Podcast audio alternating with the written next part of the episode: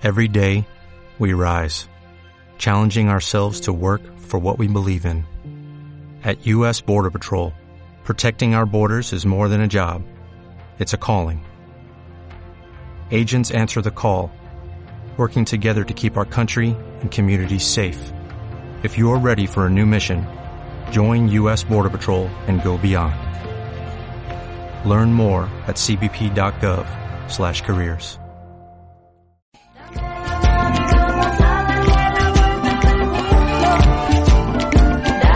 Kamala Harris, ella es actualmente miembro del Partido Demócrata, es senadora de, por California desde el año 2017, fue anteriormente fiscal del Distrito de San Francisco y fue también fiscal general de California, pero a partir de esta última semana también es o se ha convertido en la compañera de fórmula de Joe Biden, Joe Biden, en las próximas elecciones eh, de los Estados Unidos de Norteamérica, pero yo no soy un experto en el tema. Quien sí lo es y quien nos va a acompañar esta noche una vez más con toda su sapiencia es Alberto López Girondo. Alberto, ¿cómo estás? Muy buenas noches. ¿Qué tal? ¿Cómo andan? Bien, muy bien, por suerte. Alberto, entonces, ¿qué tenés para decirnos de Kamala Harris y de este nombramiento ya como candidata a vicepresidenta en los Estados Unidos de América? Bueno, eh, creo que, que eh, llegó, le, le, vino, la realidad le vino justa como para poder postularse como vicepresidenta, déjenme ser un poco malo, porque ella había sido especialmente eh, con los botines de punta contra Biden cuando fue la, la, cuando fueron los debates de los demócratas. Ustedes, ustedes saben que el partido, los partidos en Estados Unidos debaten los precandidatos antes de las primarias y bueno, hubo varias, varios de esos debates y una de las más eh, violentas contra Joe Biden fue precisamente Kamala Harris, que la convencieron de que se bajara de la candidatura porque no, en realidad estaba no, no tenía demasiado apoyo dentro de, del, del, partido y bueno, era, iba a ser un gasto de plata al cohete, algo por el estilo y a mí me da la impresión de que le deben haber prometido un futuro uh, promisorio.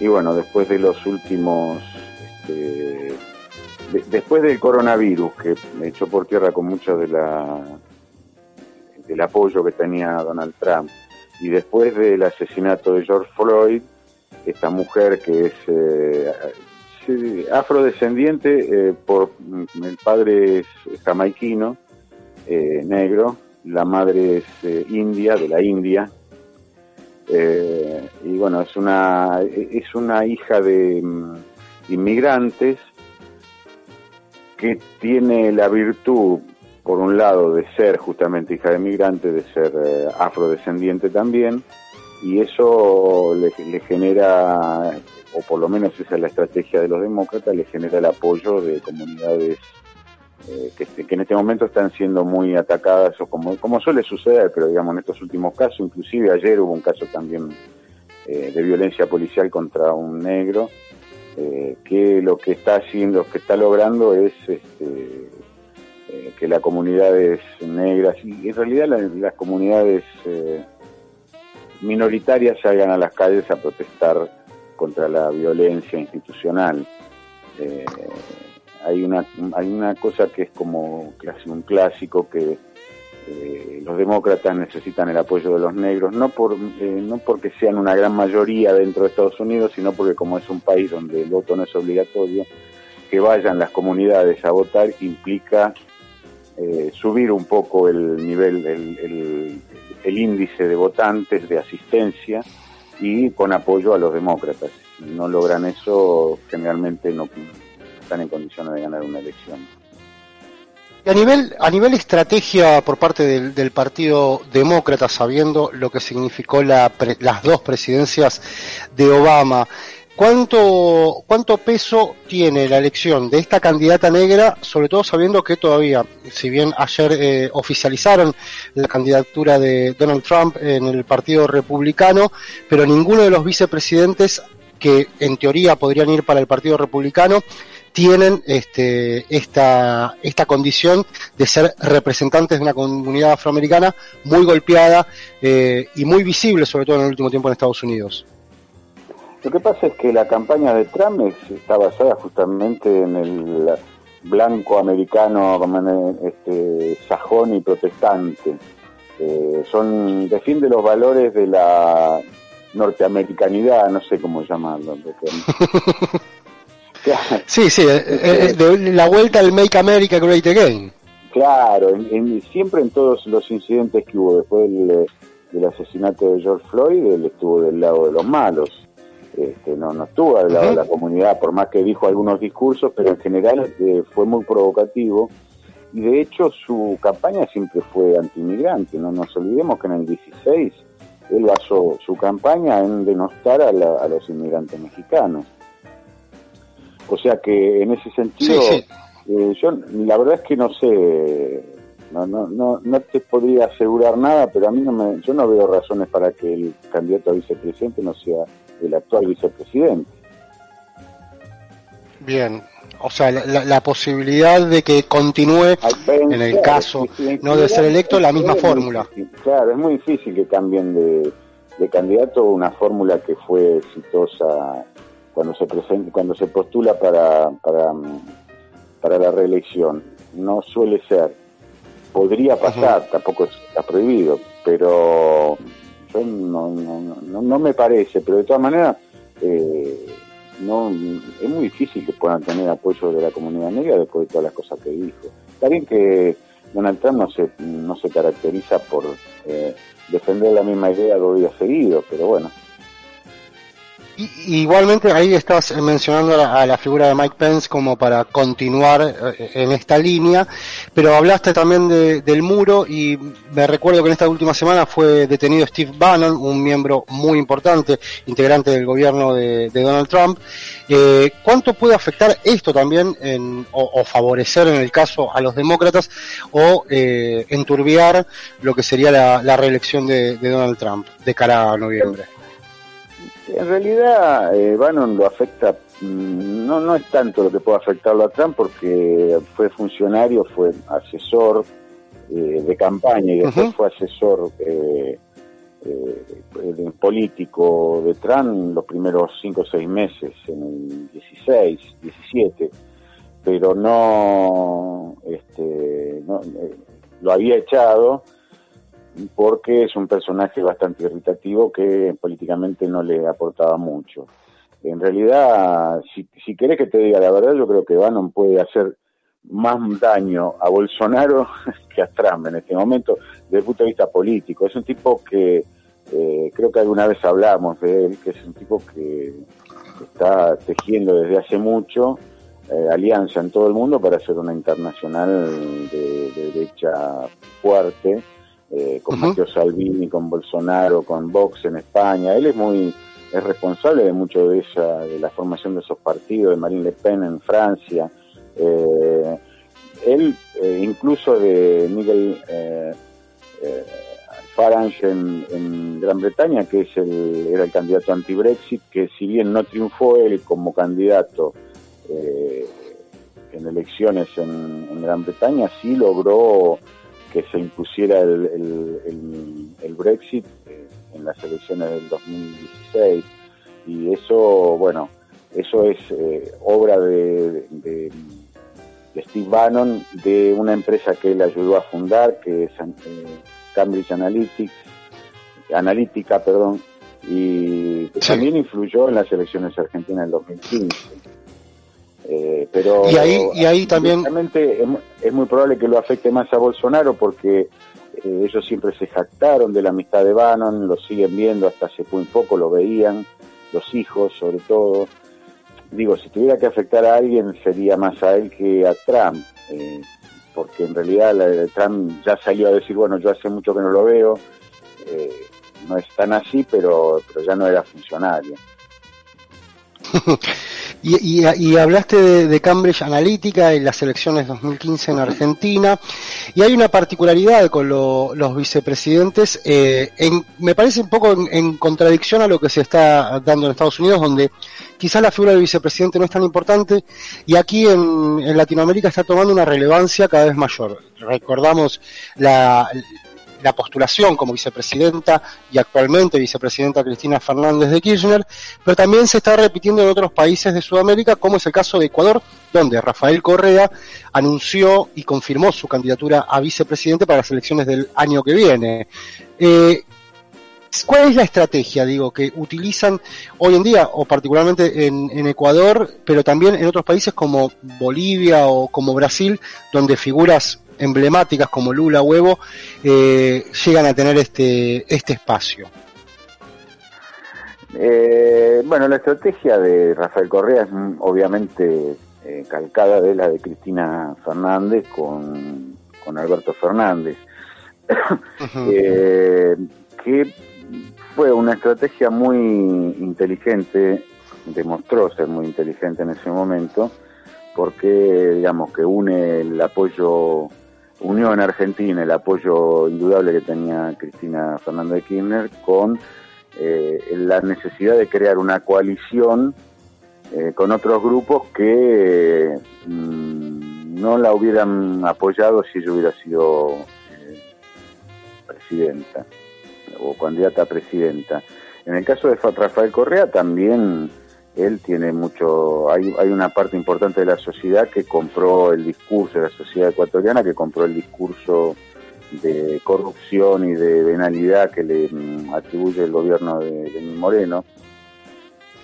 Y la idea es eh, repetir esa fórmula que fue exitosa, eh, también en el caso de Ecuador yo diría que inclusive hay con el tema del vicepresidente, me, imagino que Rafael Correa se quiere garantizar de que si alguien va a traicionar que sea él como vicepresidente, porque Lenín Moreno fue vicepresidente de Correa y después lo, traicionó, después que, Correa lo aportó que, que, fuera su sucesor, lo terminó traicionando.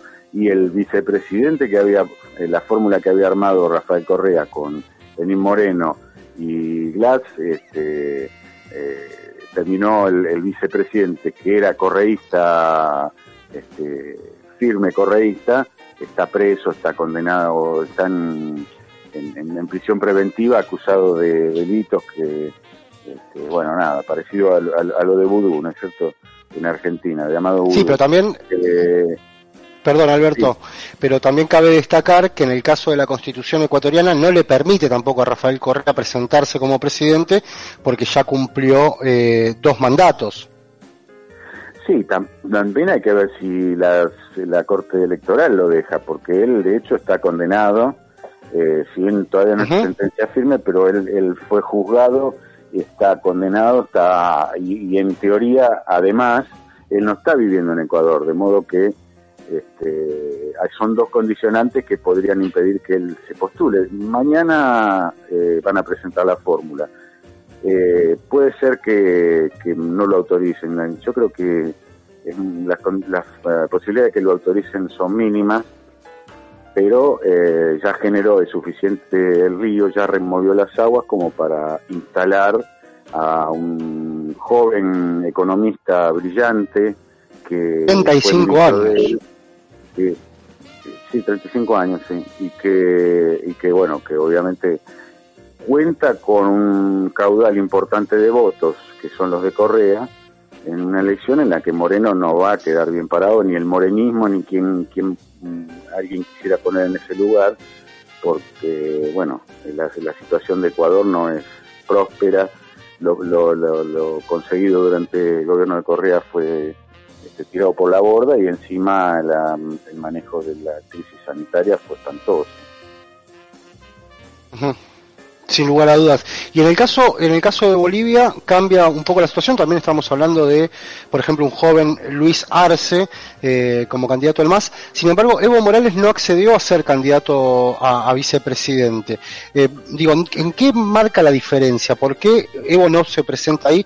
Más allá que todavía siguen eh, inventándole causas judiciales para seguir aún enturbiando la, la, elección que ahora se volvió a posponer para octubre.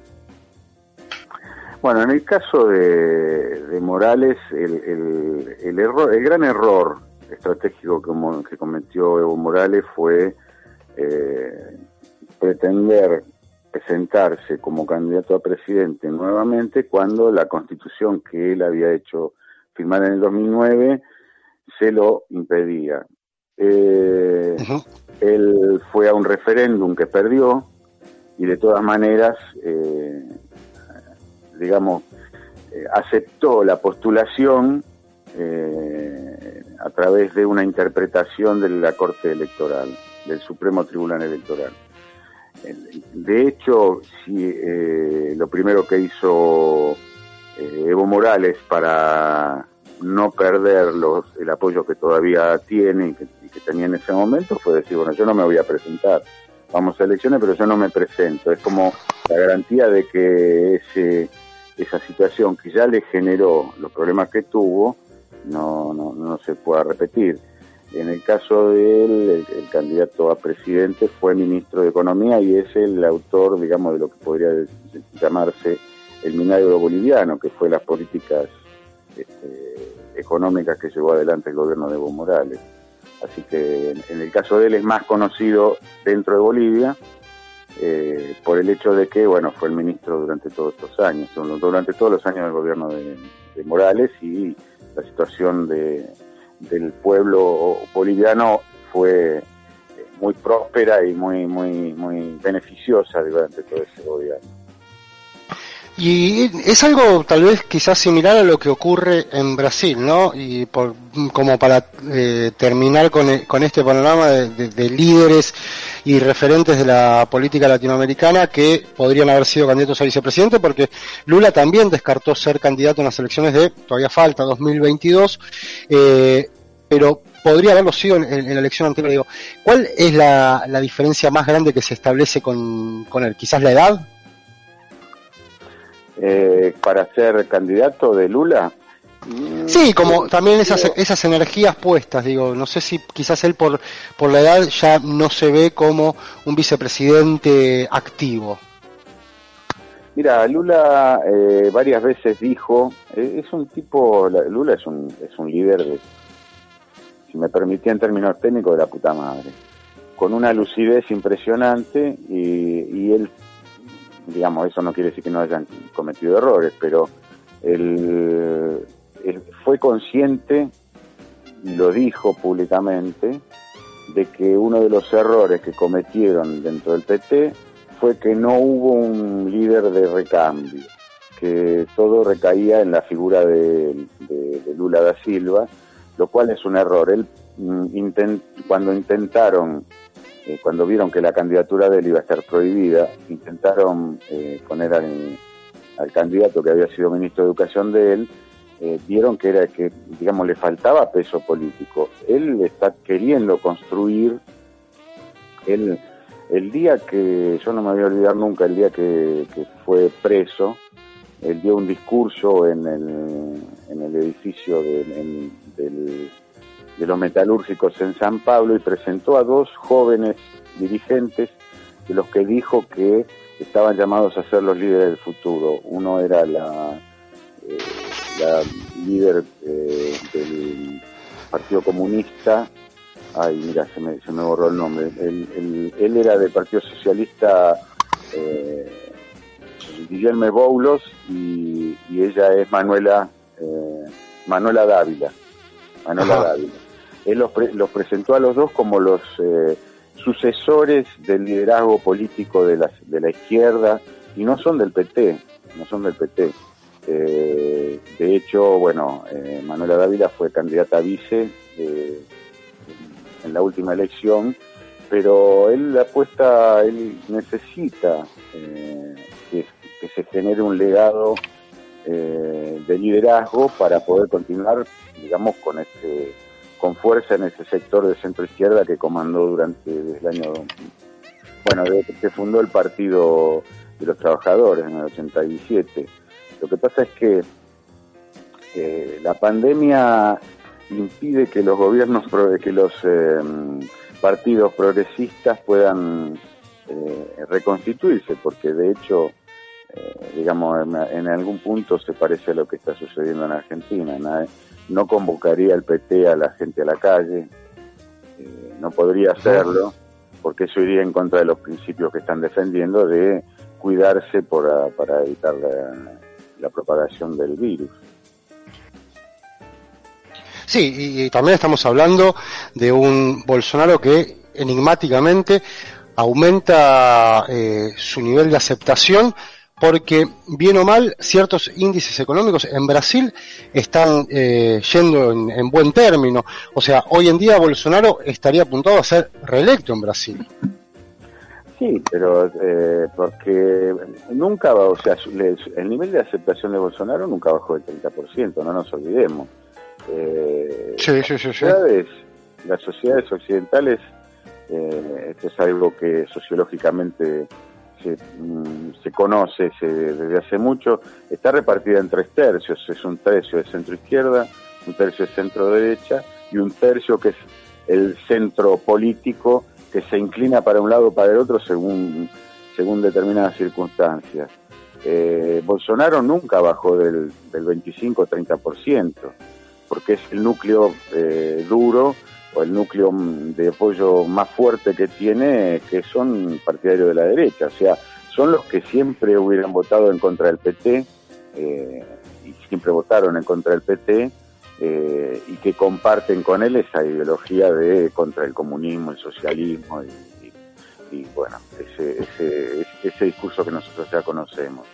Eh, lo que pasó fue que repuntó un poco entre los sectores medios porque bueno como la economía de Brasil no se cerró del no se cerró del todo y están empezando en, Brasil eh, los shopping están abiertos y, bueno hay este, más de 100.000 muertos, hay más de un millón de, contagiados, pero parece que como que haya logrado convencerlos de que, se van a morir lo que se tengan que morir y, la vida sigue andando.